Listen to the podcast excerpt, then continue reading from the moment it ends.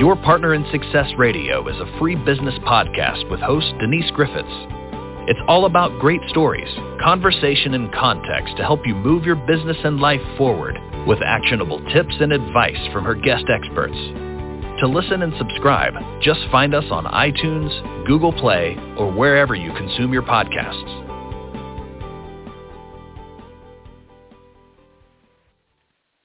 And welcome to Your Partner in Success Radio. I'm your host, Denise Griffiths, and this podcast is ranked in the top 2% of the most popular podcasts in the world. And honestly, it is all because of my incredible guests. I am honored and blessed to share time with people who are at the top of their game. And they come on the show willing to help you get to where you want to be in life and in business. These are not people who hold back.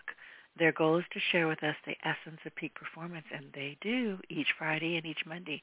So my guest today, Nancy Boisvert, joins us to talk about transitioning your existing business services and branding to include the hard-won knowledge that we all learn along the way as we grow. And as we grow, we want to change a bit, and we're definitely talking about that today. So Nancy is a professional marketing and business consultant, and she has over three decades of experience – but in July 2022, this year, Nancy shifted her focus somewhat to helping the aging and their friends and their families who are or will be become their caregivers. And more often than not, the road to having a great plan in place for aging is filled with potholes, detours, obstacles, and just sheer madness, it seems some of the time. So the development of the strategic comprehensive aging plan eases the anger and the frustration. And today we're going to talk about the anatomy of your changing business and the processes that make it all happen. So Nancy, welcome to your Partner in Success Radio. Good to have you here. Good morning, Denise. Thank you so much for having me here. Well, we had an exciting time. I I did too, and we had, and I've said this often. I always do a pre-interview with my guests. It doesn't matter if I've known you for a long time on social or even if you've been a guest prior. Things change, things update. It's just a good idea to find out who my guests are and make sure that we can, you know, speak together for 60 minutes about really important things. My point for saying all of that is that we had the best pre-interview over the weekend, and I really wish we'd recorded it. We could have just called that our show and been done with it. Well, that's the truth, except we went over the 60 minutes, so. well, it was the weekend. We had time. so Absolutely. It, what we're talking about today, first I want you to give people an, an idea of who you are and, you know, where you show up in the world, why you do what you do. But I also want to talk about, and I hate this word, you know I do, pivoting. It's a COVID word, and I just, it makes my skin crawl. But in some ways, many of us are doing exactly that. We may not be pivoting, but we're saying, you know, I've been doing this kind of work for a long time. I'm really good at it, but I have other skills. And I want to bring that into the mix. And if I'm not mistaken, that's what we're talking about today, Nancy. Yeah, I think so too. And and you know, I think that part of the thing about pivoting, because yes, that's the catchphrase now, has been since COVID. So I prefer to use the word transitioning. So um, because as you point out, we all have a, a whole bunch of skill sets in our little toolbox that we we don't always recognize that we have. So um, you know, back to back to how I got where I am. Well, you know, I uh, I'm I'm kind of an entrepreneur by accident, I guess. I uh, uh, I had the nice safe job with the bank for about seven and a half years, and got caught in an economic downturn and lost my comfy little position. And uh, jobs were scarce, so I was young and full of self-confidence, and this was back in the early 80s, 1980s. So it was before it was certainly before uh, the internet, so you had no choice. I got the old yellow pages out and just started making phone calls and telling people that I was the person to help them, and it seemed to work out. So I've been doing that since about 1984. Um, I've done a, a, a number of different things. I've worked primarily in uh, the marketing space, and in uh, as a result of doing that, I ended up doing a lot of business consultation because I don't believe that marketing exists in a bubble, and I don't believe that you do good work for your clients if you just simply deliver what it is that they want without having a deep understanding of their business and what their goals are. Um, so I did that for a lot of years, and then of course COVID came along in March of 2020 here in Canada. We were uh, shut down. I know that the states had different issues in different states. Uh, here in Canada, we kind of all just had no choice. We were all suddenly isolated. And as a result, my existing clientele just evaporated. Um, and, and trying to get new business was very difficult because people didn't know if they were going to be able to survive. They didn't know if they would be reopening. They didn't know if they would be bankrupt uh, when when all of the sanctions were lifted. So over the course of the last half a dozen years, I've been functioning as the power of attorney and the legal representative, uh, medical representative, for a long-time friend of mine. Uh, she left her marriage several years ago. She has no kids, and she struggles with Alzheimer's. So she had no immediate family available to step in and, and be her representative. So I've been doing this now for six years. The issues with COVID were felt very, very deeply by seniors in, in any level of care because of the social isolation. And when you have people with memory issues already and then they're going into a situation of social isolation, of course we'll never be able to measure the true impact of the effects of that on any rapidly declining cognitive issues. So during the COVID times, we obviously had a whole lot more concerns with our aging people. Um, the care facility that my friend is in was good enough to have weekly update meetings with us so that we had a level of comfort that they were being properly managed, properly cared for. Um, and, and during the course of this, I decided to make a shift. Actually, it's kind of funny. I, I, I was giving lots of information to a lot of people about what it means to be a power of attorney, what kind of issues do come up, what kind of difficulties um, you, you go along in, in your day and you're having a wonderful day and suddenly you get these phone calls and it just detours you for, you know, 48 hours while you have to deal with this, this immediate emergency. So I was helping a lot of people. And then in, in uh, middle of June of this past year, I had people say to me, you know, you should be doing this. You should be consulting with people on this as, as, as your business. And I gave my head a shake and said, you know, you're right. So uh, dipped my toe in the water, and, and that's what I've been focusing on, Denise, um, since July. And see, this, we're, we're, I think many of us as leaders or as longtime entrepreneurs, solopreneurs, it seems to me about every 10 years we just say, I think I'm wanting to do something different. Maybe I want to expand on what I'm currently doing. Maybe I want to just go do something entirely different. And every 10 years, that happens with me and I'm at that 10 year mark going, now what? I know what's going to happen, but you know, I still like to whine about now what? What I'm, what do I do next? You know, you have to have those little hissy fits every once in a while.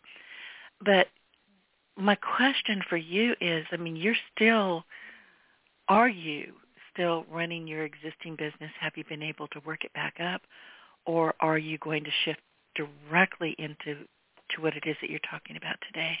or do both? I mean, what is your plan? How will this work for you? Well, one thing that I have learned in my life is never say never. Never is a very long time. I I did get involved in federal politics back from about 1990 to about 1996. And I swore that I would never go to Ottawa, and there I was at in the, in the Parliament sorting sorting some things out and and helping the the uh, member of Parliament who I was campaign manager for, helping her get oriented. So I, I never say never. Uh, at this point, I would not turn down clients who came to me for some business consultation or marketing, strategic marketing advice. But my focus really is in this in this I'm going to call it a new space because it's it's a kind of new to me as, as as far as making it into a business anyway. So the the issues of caregiving are only going to increase. Um, you know, obviously there's people aside from the aging who need people to manage their their affairs. Maybe people have a debilitating disease or whatever. But we've got the aging of the baby boomers happening now. And then the millennials are going to come up. The millennials are the only cohort that actually have a slightly larger population bulge than than the baby boomers. So we've got a real we're going to have a real crisis with what is going on in our aging community over the course of the next several decades. And we I'm don't glad have you brought up. Sorry, I didn't mean to. No, go ahead. But I'm glad you brought up millennials, and I saw something the other day that had me. I make up words as I go, entertains myself, but I was snorkeling, meaning I was trying not to spit, you know, spit anything out my nose on the cat who was also snorkeling with me. But I, I was reading this. I came across this one term and lost it. I had to do a deep dive, but millenn- there are certain millennials that are now be calling they're they're being called geriatric millennials. I'm sorry, I thought that was funny. well, I don't think that we're kind of at that stage with millennials yet, given that the uh, the baby boomers, the last part of the baby boomers, are just in their late 50s. So I, I think I think that that's a little bit of a stretch to call them geriatrics yet. well, apparently they're warning them. I don't know. I I took all kinds of snark out of it. I I enjoyed my time there. so it's like well, okay, I'm, I'm you sure, know. Uh. I, I'm sure that you can. You well, you know, back to this this whole issue of the aging crisis. Uh, you know, I I'm I'm in Canada, uh, and there are definitely differences in our medical systems, but the basic fundamentals don't respect the borders. They're they're wherever people are are aging. They're going to need care, and we have the issue probably globally that we just simply don't have enough support uh, workers to help with that aging cohort. And what that means is that the burden actually falls on, I'll, I'll call it burden, um, family and friends of people as they age. And that really is I've got some statistics that I, I obtained from the University of Alberta here. They they put together um, some information based on our last big census data. And here in Canada, we've got over well, we had in 2018, the last time of the biggest census, we had over 8 million friends and family who were acting as unpaid caregivers in Canada. Now, given that the U.S. population is about 10 times Canada's, you know, I think that it's not too big of a stretch to extrapolate that and say that that means that there's about 80 million people in the U.S. who are taking time to care for their loved ones. Now, it's not that we don't want to take care of our loved ones, but we all have lives. We all have, you know, we, we have jobs. We have other family members. We have spouses and kids and obligations. And this caregiving, as much as we want to do it, bites into that time that we have, which creates a lot of stress, which creates a lot of resent, can create a lot of resentment. And, you know, it's just something that we have to look at. So having experienced all of this for the last six years, part of why I'm doing what I'm doing is I think that I can give some advice to people on some of the things that they can expect so that that will help to reduce that anxiety, reduce some of the as as I as you said in the introduction, the potholes and obstacles that can come up. If you can be prepared and not blindsided, then I think that you can deal with things a little bit better. There's no question, and I'm going to ask you in just a little bit to walk us through some of those steps that you have discovered that people, you know, some of you may think, well, this is common sense, but when you're in the middle of it, you don't know where to look. And as you and I discussed during that that pre-interview, some years ago, because I completely understand why you're you're doing what you're doing, but some years ago, a friend of mine, Facebook friend, and I was coaching and consulting with her a little bit, and she was going through just a terrible time with her husband who needed, I believe it was a heart transplant, and he didn't get it eventually. I mean, he did pass, but she would talk with me as her coach and tell me what she was learning and you know the pothole the potholes the boulders i mean the things that you run into that honestly some of you shouldn't run into. It should not be that darn difficult. But look my brother was a double lung transplant so i get a little bit pithy about things like this. And he just passed away about a year and a half ago. But you know making it so our government our agencies i don't know yours ours they get in the way every chance they can I truly think that most government agencies exist to just get in our way. I mean, you can't talk me out of that. I will say this you know, I.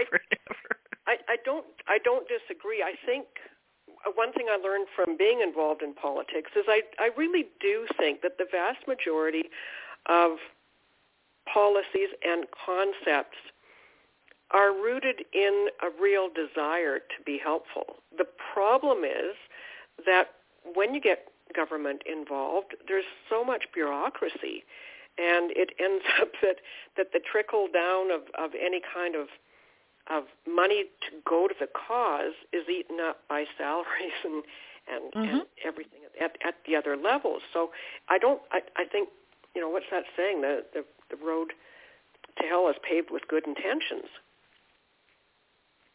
Well, I used to assume that, but I don't anymore.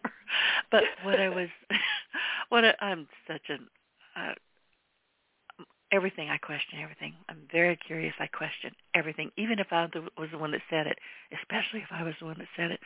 But anyway, to go back to what we were talking about with my friend, I mean, she did very much like what you're describing. She became an expert on just about everything to do with her care, her husband's care, and you know how. And I kept saying, you can help other people who are going through this. It's a kind of a niche down arena, you know, heart transplant, transplants. It's not just general health. And I kept really trying to convince her that she needed to put all of this information that she had, and it was like you, wonderful information that she had researched, lived through, was still working her way through. And I said, put it in a little book. Put it, you know, put it somewhere free if you need to where people can grasp what you're going through and how this information can help them. And she just never could make herself do it. She was busy with him, and then when he passed, he grieved, and it never got done. And that is still, as far as I'm concerned, one of my coaching fails.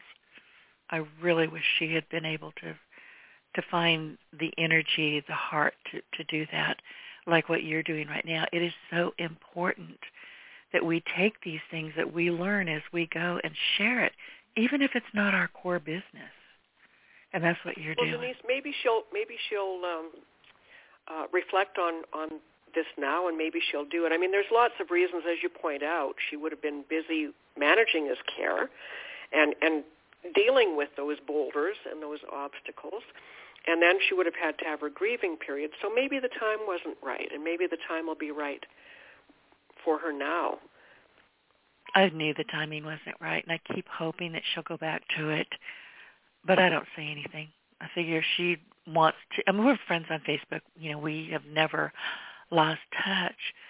But my thinking is, if she wants to kind of go back and discuss that, or mm. just remember what we talked about, so she can kind of ramp up a little bit, I'm happy to help. But you know, yeah, I didn't. I knew that I could not nag her into anything. But she had a wealth, you know, nag coach.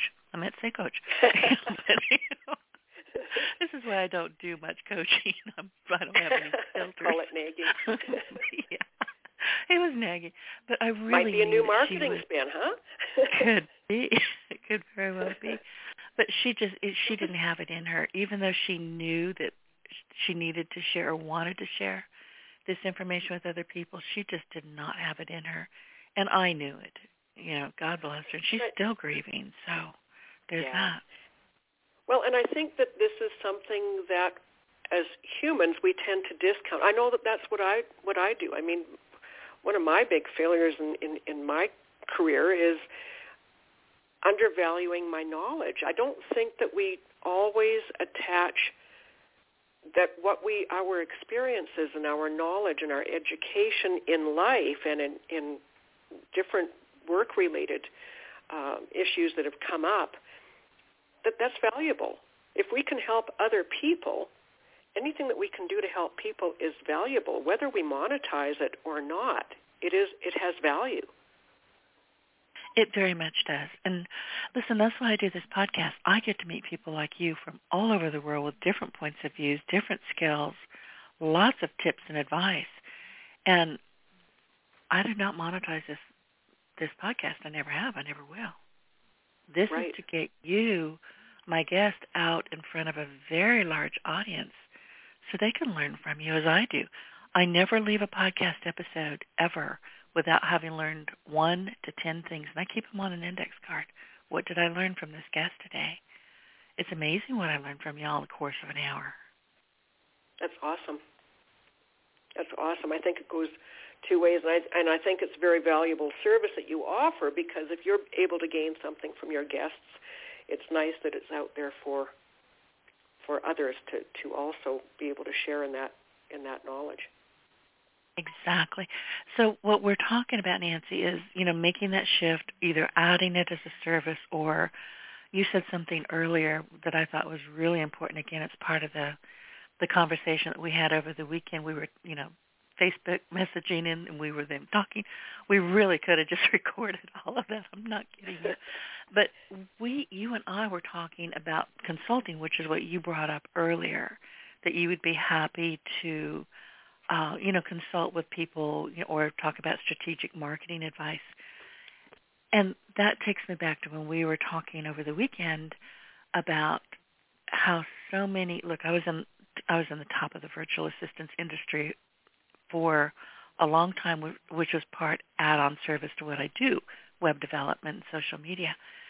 And then everybody and their grandmother decided they had a keyboard, they could be a virtual assistant, and it really hurt the industry pretty badly, right. in my opinion.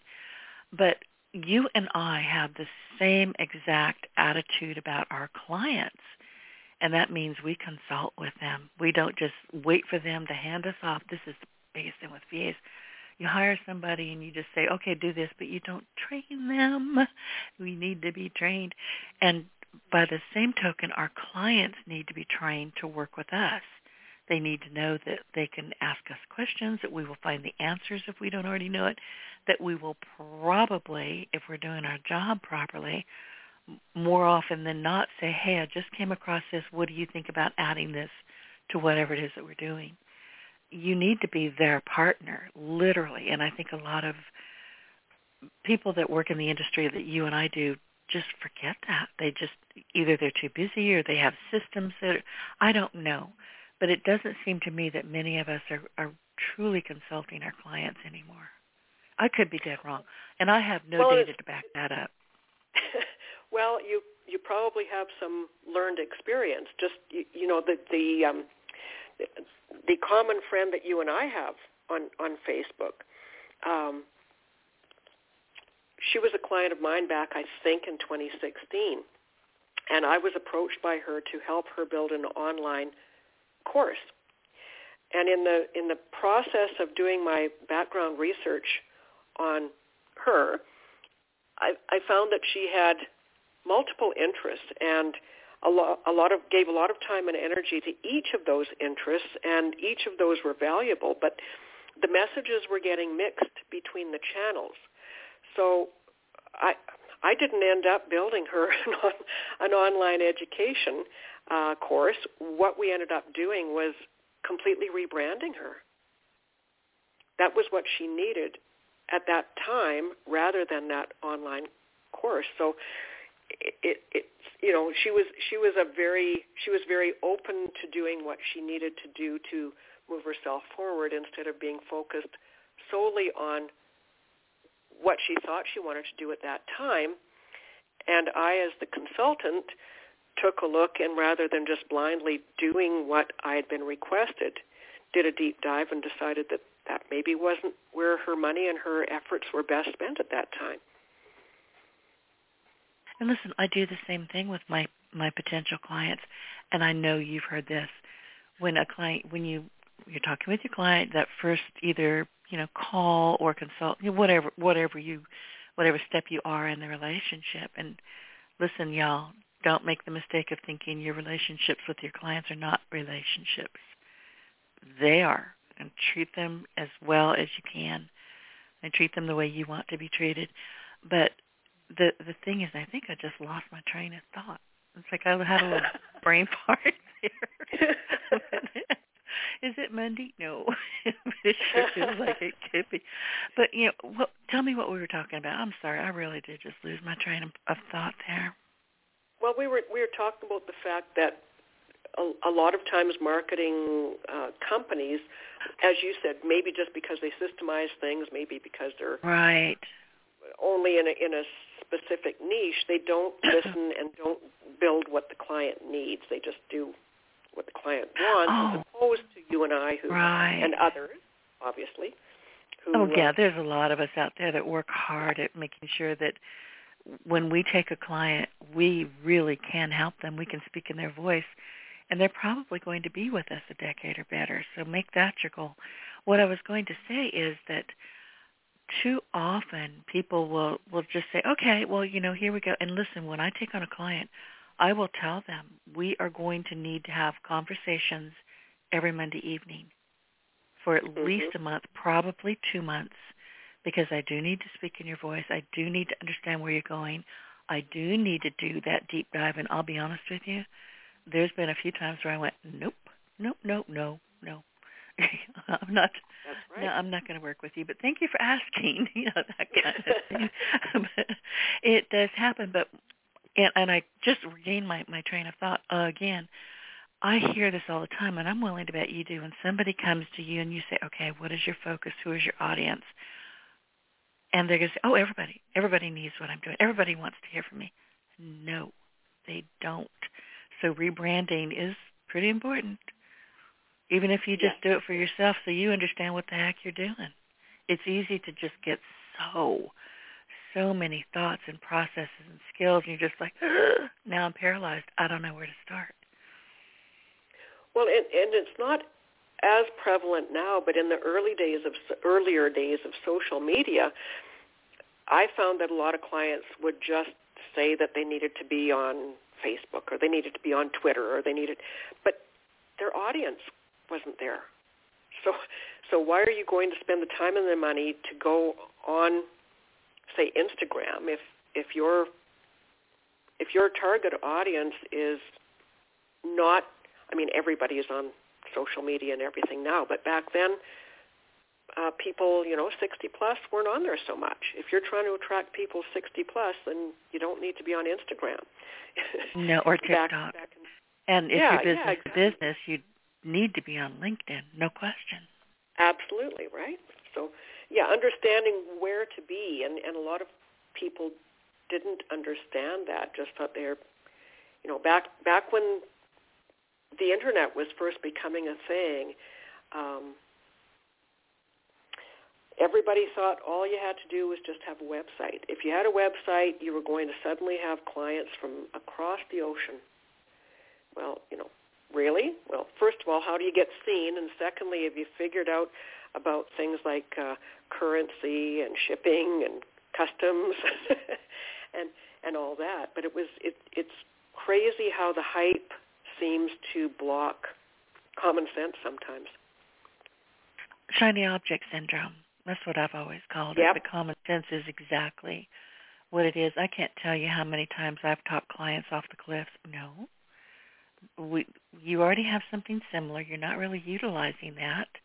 Why don't we look at what you've already currently got and see what we can merge, get rid of, move, rebrand, and you know take it from there. But clients are not going to know this unless you're on top of everything and you have a pretty fair idea how their business is running and what needs to happen to keep it running. And this is why social media agencies are expensive, but they earn it. They really do. Yes. Yes. The, It's the different, good y'all, one- from the, the virtual assistance industry and social media agencies, worlds apart. Yes. Yeah, absolutely. Absolutely. But yeah, you you have to be, you know, as you as you said, you end up becoming partners with your clients and you have to be able to be honest and blunt and open and at the end of the day people like you and I only have our reputation and if we just are puppets of our clients and are doing what is not in their best interest, it it damages our reputation as well. So we just have to be It very it does. And then there's that pesky sleep thing. You know, it's like, can I sleep knowing this? Well, I don't sleep anyway, but I mean, if you're doing something that doesn't feel exactly right to you, improve it, change it. Yeah, but improve it. We all should improve everything every single day, and that's going to take me, believe it or not, back to what you're doing with with helping people like your your friend. I mean, have that sounds to me like you have been doing this day in day out for six years. Am I wrong? Six years, yep. 20, 2016. Look 2016 was when it started. And you know, we've been friends we've been friends now for 45 years. And uh you know, her her only sibling uh is in late stages with Alzheimer's. So I mean she she Oh. really had nobody else to to to rely on. So, you know, you you take it on because you're a friend and this is the thing about the let's call it unpaid caregiving that friends and family do is is it's kind of insidious. It it it sneaks up on you. It starts with just a little bit of help here and there, and then next thing you know, it's taking. You know, there was a period of time when she was really slipping deep into the Alzheimer's. I easily was spending 30, 40 hours a week dealing with things that came up every day. And that's a full time job. Oh, it is. I had to deal with with uh, financial predators that were trying to take uh, advantage of her, trying to deal with her, with her frustration because she knew that she was losing the capability, and and the, more she became aware that she was losing it, the harder she tried to grasp, even though she wasn't able to. There were health issues. You know, there's there's untold untold things that, as I say, I, I call them obstacles, potholes, roadblocks, whatever you want to call them. But at the end of the day, it's just like it's kind of ironic. Every time I spend, I, I think, oh, I've had three days without any crises, and then I get a phone call. Yeah, you just yeah. I, Never I say those things out loud. like, heck. back. well, darn it. I know. And listen, you have been doing this 30, 40 hours a week or more now, I don't know, on top of trying to rebuild a business that was largely destroyed by COVID, um, moving more into a consultancy type of relationship with your clients. At any point, I have to ask, because people say, well, how did you, during, you do during COVID? I was fine, but I've always been virtual.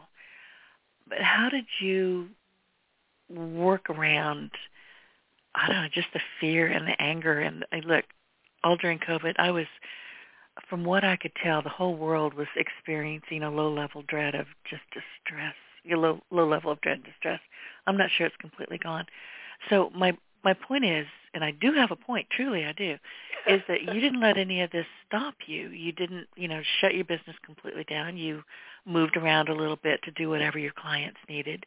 You've been working, taking care of your friend, and now you've got a bigger picture to share with the world. Is that about right?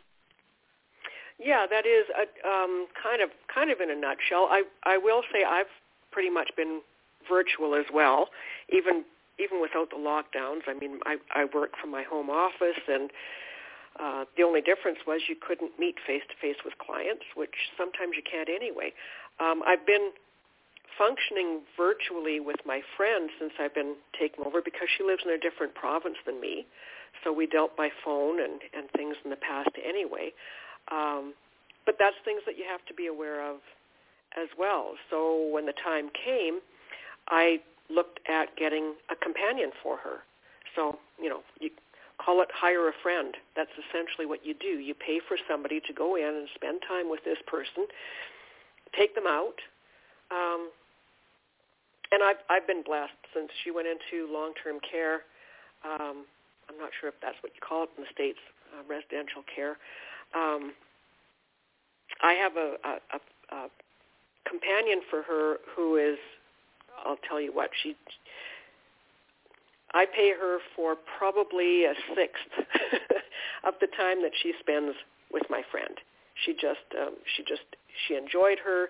She has other clients there, and she just let her hang hang around. But there's, there's so many different things that come up, as I say, and and you have to be able to trust. And and yes, I was I was back to your point about being virtual. I will say that there was a period of time, probably about that eight months that I alluded to earlier, when things were very, very difficult um, dealing with her. And, you know, we we all have life as well. And, you know, my mother is is um, getting up there as well, but, you know, she's thankfully healthy and able to to manage your care, but that doesn't mean that you don't have things that you do for your for your own aging family.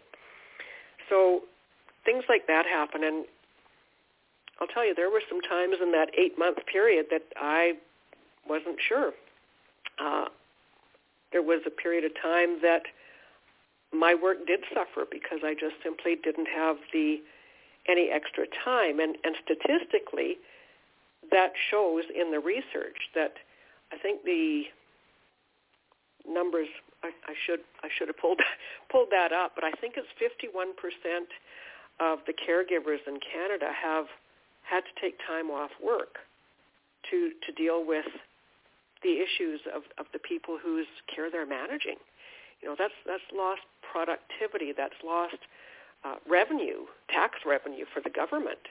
Uh, but we simply don't have the um, we don't have the number of caregivers, paid caregivers, to, to take care of everything. And not only that, but not everybody can afford those paid caregivers. So back to the back to the advice that I can give, if I can help people anticipate some of this stuff, uh, prepare for it, is going to going to help them in the long run. I know, you know, the, the initial consultation that I do with families um, covers three basic areas. The, the first is the practical part of it, which is, you know, what legal paperwork do you need? What financial structure? What are the medical processes and your care options? Things like that. Then you have to know how to navigate the system. And then beyond that, you have to learn how to work with those support systems and the options that you choose. So there's there's three different layers if you will. And then within those three layers, there's little sub-layers. What did you? Uh-oh, sorry. I Thought I turned this off. I'm sorry about that. Um, stop. Shh, never mind. finish. I'm done. Uh, it's not Monday. Tell me it's not Monday. It sure feels right. It, it, it's it's not Monday, but we are live, people. we are. but listen, when you first went started going down this road, because listen, my brother was a double lung transplant. I've lost several family members recently, and you don't know what you don't know. You just don't know where to start. You don't know exactly. who to question. You can't go to Dr. Google. Dr. Google will send you insane. just don't go there. But right. it's just I was learning, and I wasn't in charge of my brother's care. My sister, bless her, lived there in you know where he lives in California and she took over his care. She stayed in the hospital the entire time he was, you know, there. I mean, she moved in literally. I mean, she took really good care of him. I couldn't. I'm 3,000 miles away. So I didn't know what questions to ask. I didn't know what they were going through. I would frequently during a text exchange say, "Okay, I don't know what med I think meds means medication." But you guys are, you know, talking about a lot of different medications that I don't know what they do. Where do I go to find this instead of bugging you guys? It was just I mean, I had so many questions and I wasn't a big part of it at all other than a very concerned observer. Well, and that's I w- I won't even go through all of the questions that come up that need to be need to have some consideration, but I'll go through a, a, a few of them here, like legal documents. You know, people don't understand what legal documents they need. I'm I'm sure that they are are virtually the same in the U.S. and Canada. So, uh, power of attorney. Um, we have various names here for things that allow for um, somebody to manage medical care. You know, there's personal directives, there's representation agreements. What about a living will or an advance directive? What about your financial structure? Is is is your financial structure in place proper? properly? What are you doing um, about mitigating taxes? What about estate planning? What about if you are lucky enough? What about transference of intergenerational wealth? Do you have life insurance? Have you got your beneficiaries chosen? What about revenue and expense projections? What can you anticipate in the future for your care needs? What about your medical needs? Do you have the right medical professionals involved? You said about meds. You know, meds have different interactions with different people, and, and sometimes meds will interact with each other, so you need to be on top of that with your people. What's available here in Canada for third-party health insurance? What about care options? Is it feasible to, to age in place? Um, is it is it safe for somebody to age in their home, or do you move into an, an, an independent living facility where there's other other people in your in your cohort, or do you go into a supported living where you get some some meal service and some light housekeeping, but you're still basically independent? What about long-term care? So, you know, that's that's just the top layer, and then as as you point out, once you start getting involved, there's all these little various nuances that that rear their ugly little head that you have to have to drop everything sometimes and just deal with it in that moment. And then there's, you know, talking about a nuance. I mean, here's me over here in Southwest Louisiana, my family in California. They also had to deal with me going, "What is that? What does this mean?" And I had to really caution myself not to bombard them with questions that I probably would you know get the answers to when they could breathe again or I could look up to some degree to myself, you know, the medications definitely, but I had to really caution myself don't bug them. They are exhausted. They're busy. They're scared. Don't bug them. Show up, but don't bug them. And that's tough. When when you're far away and you don't know what's going on with your loved one, the first thing you want to do is just talk to me. Talk to me. What's going on? Don't do that. They don't need it. Well, that's right, and and but but that's part of the thing too, Denise. Is is everybody has the stress. The person who needs the care has the stress because not only are they going through stuff, but they are also well aware of the of the stress that they're causing their loved ones. Then there's the people who are actually managing the care that are dealing with multiple stresses, trying to fit in giving appropriate care while they're trying to manage their lives. And then there's the, the extended uh, or, or people who, like you, are far away, but you have your level of stress too. Yeah, so you don't want to bombard them with questions, but you've got a level of stress too because you don't know. Yeah, there is that. It's, it, yeah, very you're right. You just don't know. Nobody knows, and I, I think that's why what you're doing, because of you know, as a result of what you've been living through, is so important. Because listen, I've caught myself going on, and I'm in the United States. I caught myself just to try to track what was going on with my brother. I mean, he lived another eight years, so he had eight years of, of additional life. But that last year and a half was not easy for him. It just it was right. not easy. So you know th- there was all of that going on too. But I guess my point is I didn't know where to go. I don't you know my sister would say look I'm going to try this and we're going to do because she had his, she was his primary care directive director if you will but yeah it was just fascinating to find out how many roadblocks or bottlenecks I hit when I tried to find anything from any government agency. Oh, they're not oh, easy to get to meander around, are they? And and they're a lot of them are very arrogant. A lot of them are very arrogant, and and they are they don't want to disclose the information. Oh, I didn't think about uh, that. Yeah, there's, uh, uh, you know, we have we have the public health system here in Canada, so we have our health authorities, our tax dollars. Everybody says we have free health care. No, we don't. We pay taxes, and that that tax revenue uh, is what is managing our our health care.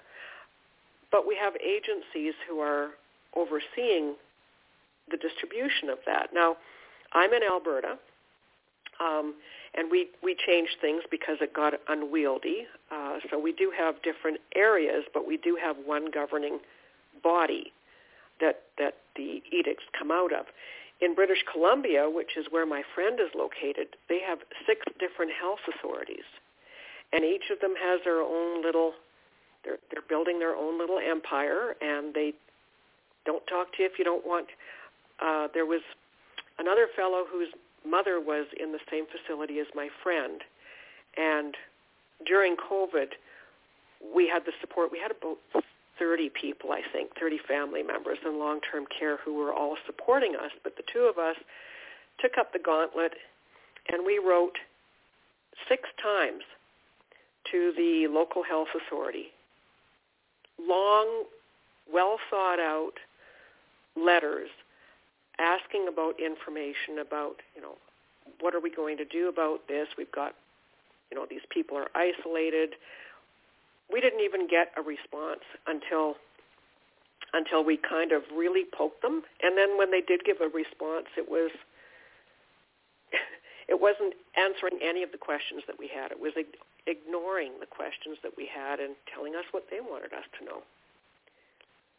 I'm not surprised. Not mm-hmm. even a little bit. Bureaucracies are exactly that. They're bureaucracies. But now the individual what, care, the the level on the street is is awesome. And here as well. You know, my brother had the best of care in San Francisco. And he used to say that he was a six million dollar man, and I started trying to add it up.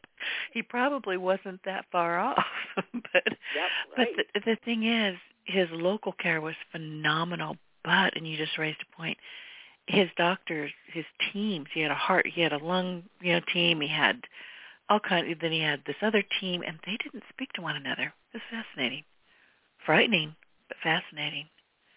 Yeah. So he had drug interaction, you know, drugs that shouldn't have been put together in the same body, and yeah, I think that's common. They just don't communicate. Yeah, and that and that you'd think that they would get past their I'm going to call it arrogance again. Mm, yeah, well, yeah, it's to, that's to the way I see that it. Yeah, to understand that that they are there for the patient's best interest, their client's best interest, and why aren't you collaborating on that? If you're if you're not communicating and you've got somebody who has medications that are fighting against each other, it's not going to be a good outcome for your for your patient. So why are you doing that? Exactly. I mean, there was a couple of times I'm convinced that he was poisoned. I am convinced. Can I prove it? No. But right. just too many drugs, too many times a day. They were contra. Even I knew they were contraindicating themselves. Um, I think my sister finally, you know, I love her. She will raise hell in the sweetest tone. she gets her way all the time. so, but she she stepped in and said, "Look, there's something going on here, and I want y'all at the same table." and she made mm-hmm. it happen sometimes you have to do that and you know that's to the point of what you're doing you have to step in we as consumers as patients patient givers you know the lovers of our you know, people who love our our patients who are suffering, we need to step up. And and I don't mean everything that we're already doing. I mean, obviously you're going to do your best for your loved ones. You know, bringing them home, taking you know, taking on responsibilities, whatever it is, it's what we do because we love people. But there comes a point where these same people need to see some light at the end of the tunnel. We're wearing them. Uh, we're wearing them out. We really are. When I say we, I'm speaking about agencies. You're wearing people out. Look at the the, the Veterans Association or Veterans Administration here in the United States has always been a scandal. Always. Mm-hmm. Mm-hmm. And you can blame that directly on the people handling it, not the people on, on the ground, not them. Absolutely. No, it's it's it's that's very true and and you do have to as as the caregiver, you have to be strong enough and firm enough to do like your sister did and and get the answers that you need. Now, at the same time, you know, it comes down to communication and, you know, back to the whole marketing aspect and the consulting aspect of things. Everything that we do in life has to do with communicating. And one of the other things that I encourage the families to do with this consultation that I'm doing is to make sure that they are communicating properly because I've I've experienced it just in the same place where where my friend is. We have, we need to level expectations.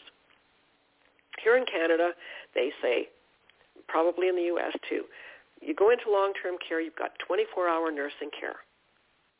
Okay, well, technically, yes, there's nursing care that is available 24 hours. That doesn't mean, however, that you're getting personalized nursing care whenever you need it at the drop of a hat. They've got certain ratios, so they've got certain they've got the care team all in place, and they have so many clients per so many care aides or nurses. And I'll tell you what, if if you press your button at eight o'clock at night and they've got the lighter crew at night and that care team is busy dealing with somebody down the hall that's having a heart attack or even something like somebody is toileting they're not going to be able to get to you instantaneously so let's level expectations when people are going in so that then the family members aren't being accusatory and saying, you're not taking care of my loved one. I didn't know that. That would have never occurred to me. But as you explain it, it makes perfect sense. It really does. Yeah. Oh, and these are things you just don't think about. Okay, keep going. You're on a tear.